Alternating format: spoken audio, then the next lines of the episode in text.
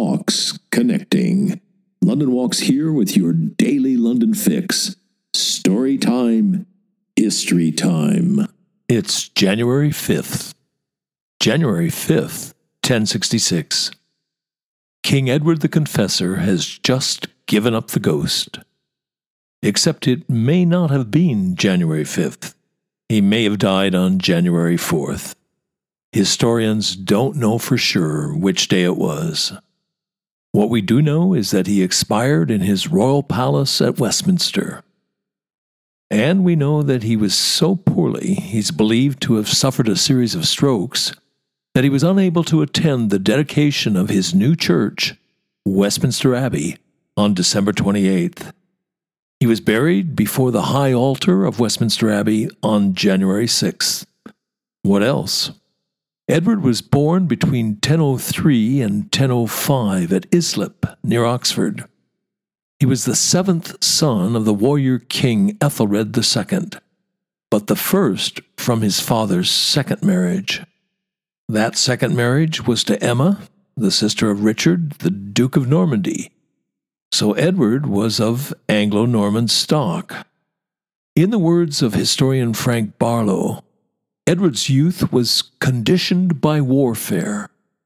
The kingdom had become the target for Viking raids, colonization, and in the end, conquest.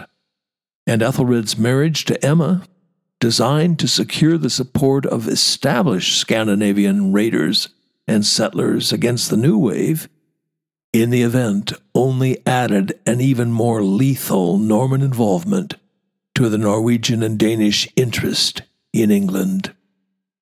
The Norman support was of no avail. The Danes took possession of the kingdom in 1016. Ethelred, Emma, and their children fled to Normandy. Edward spent 25 years in exile. 25 years on, he returned a stranger.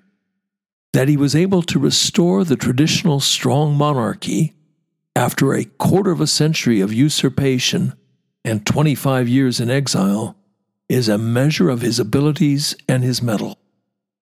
Edward's obituary notice, a poem in the Anglo Saxon Chronicle, is an unqualified encomium.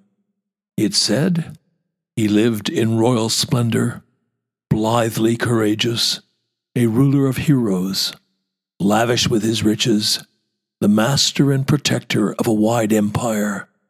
He was a good man, wise and strong in counsel. At his death, he consigned the kingdom to a suitable successor. Angels led his righteous soul to heaven.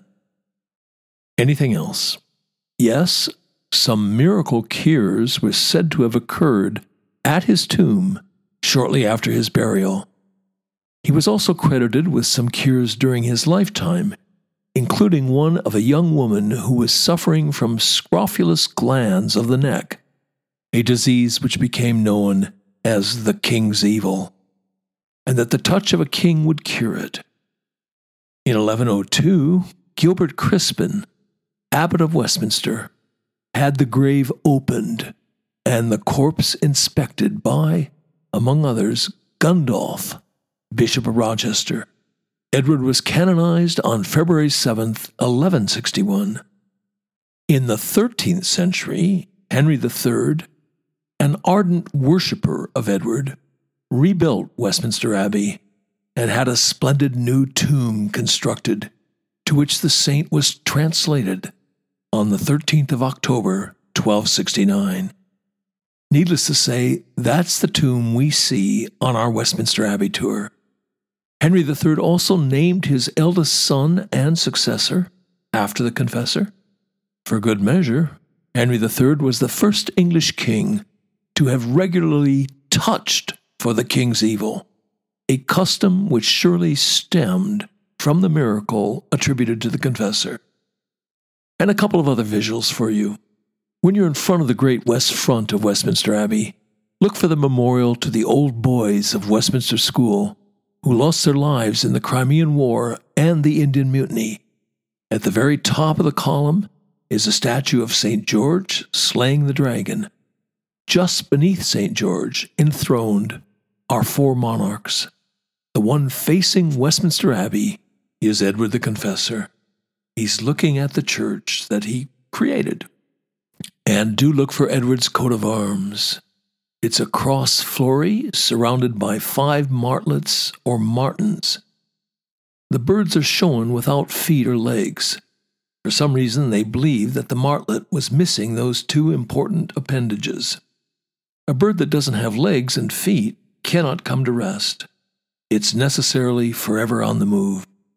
And that was deemed to be a good representation of Edward the Confessor because he was forever questing, tireless in his attempts to get closer to God.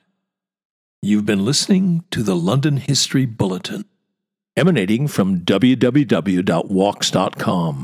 home of London Walks, London's signature walking tour company, London's local, time honored, fiercely independent, family owned, just the right size walking tour company.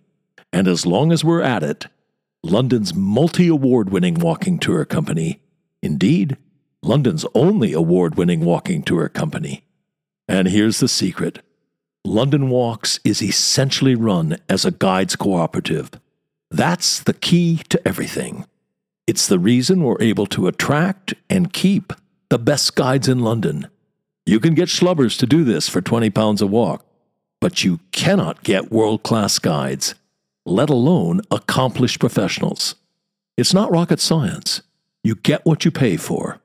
And just as surely, you also get what you don't pay for. Back in 1968, when we got started, we quickly came to a fork in the road. We had to answer a searching question Do we want to make the most money? Or do we want to be the best walking tour company in the world? You want to make the most money, you go the schlubbers route.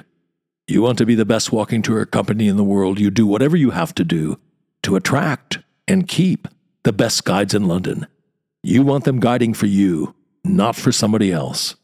Bears repeating the way we're structured, a guides cooperative, is the key to the whole thing. It's the reason for all those awards. It's the reason people who know go with London Walks. It's the reason we've got a large following, a lively, loyal, discerning following. Quality attracts quality. It's the reason we're able, uniquely, to front our walks with accomplished, in many cases distinguished professionals barristers, doctors, geologists, museum curators, archaeologists, historians, criminal defense lawyers, Royal Shakespeare Company actors, a bevy of MVPs, Oscar winners, people who've won the Guide of the Year award. Well, you get the idea. As that travel writer famously put it, if this were a golf tournament, every name on the leaderboard would be a London Walks guide. And as we put it, London Walks guides make the new familiar, and the familiar new. And on that agreeable note, come then, let us go forward together on some great London walks. See you tomorrow.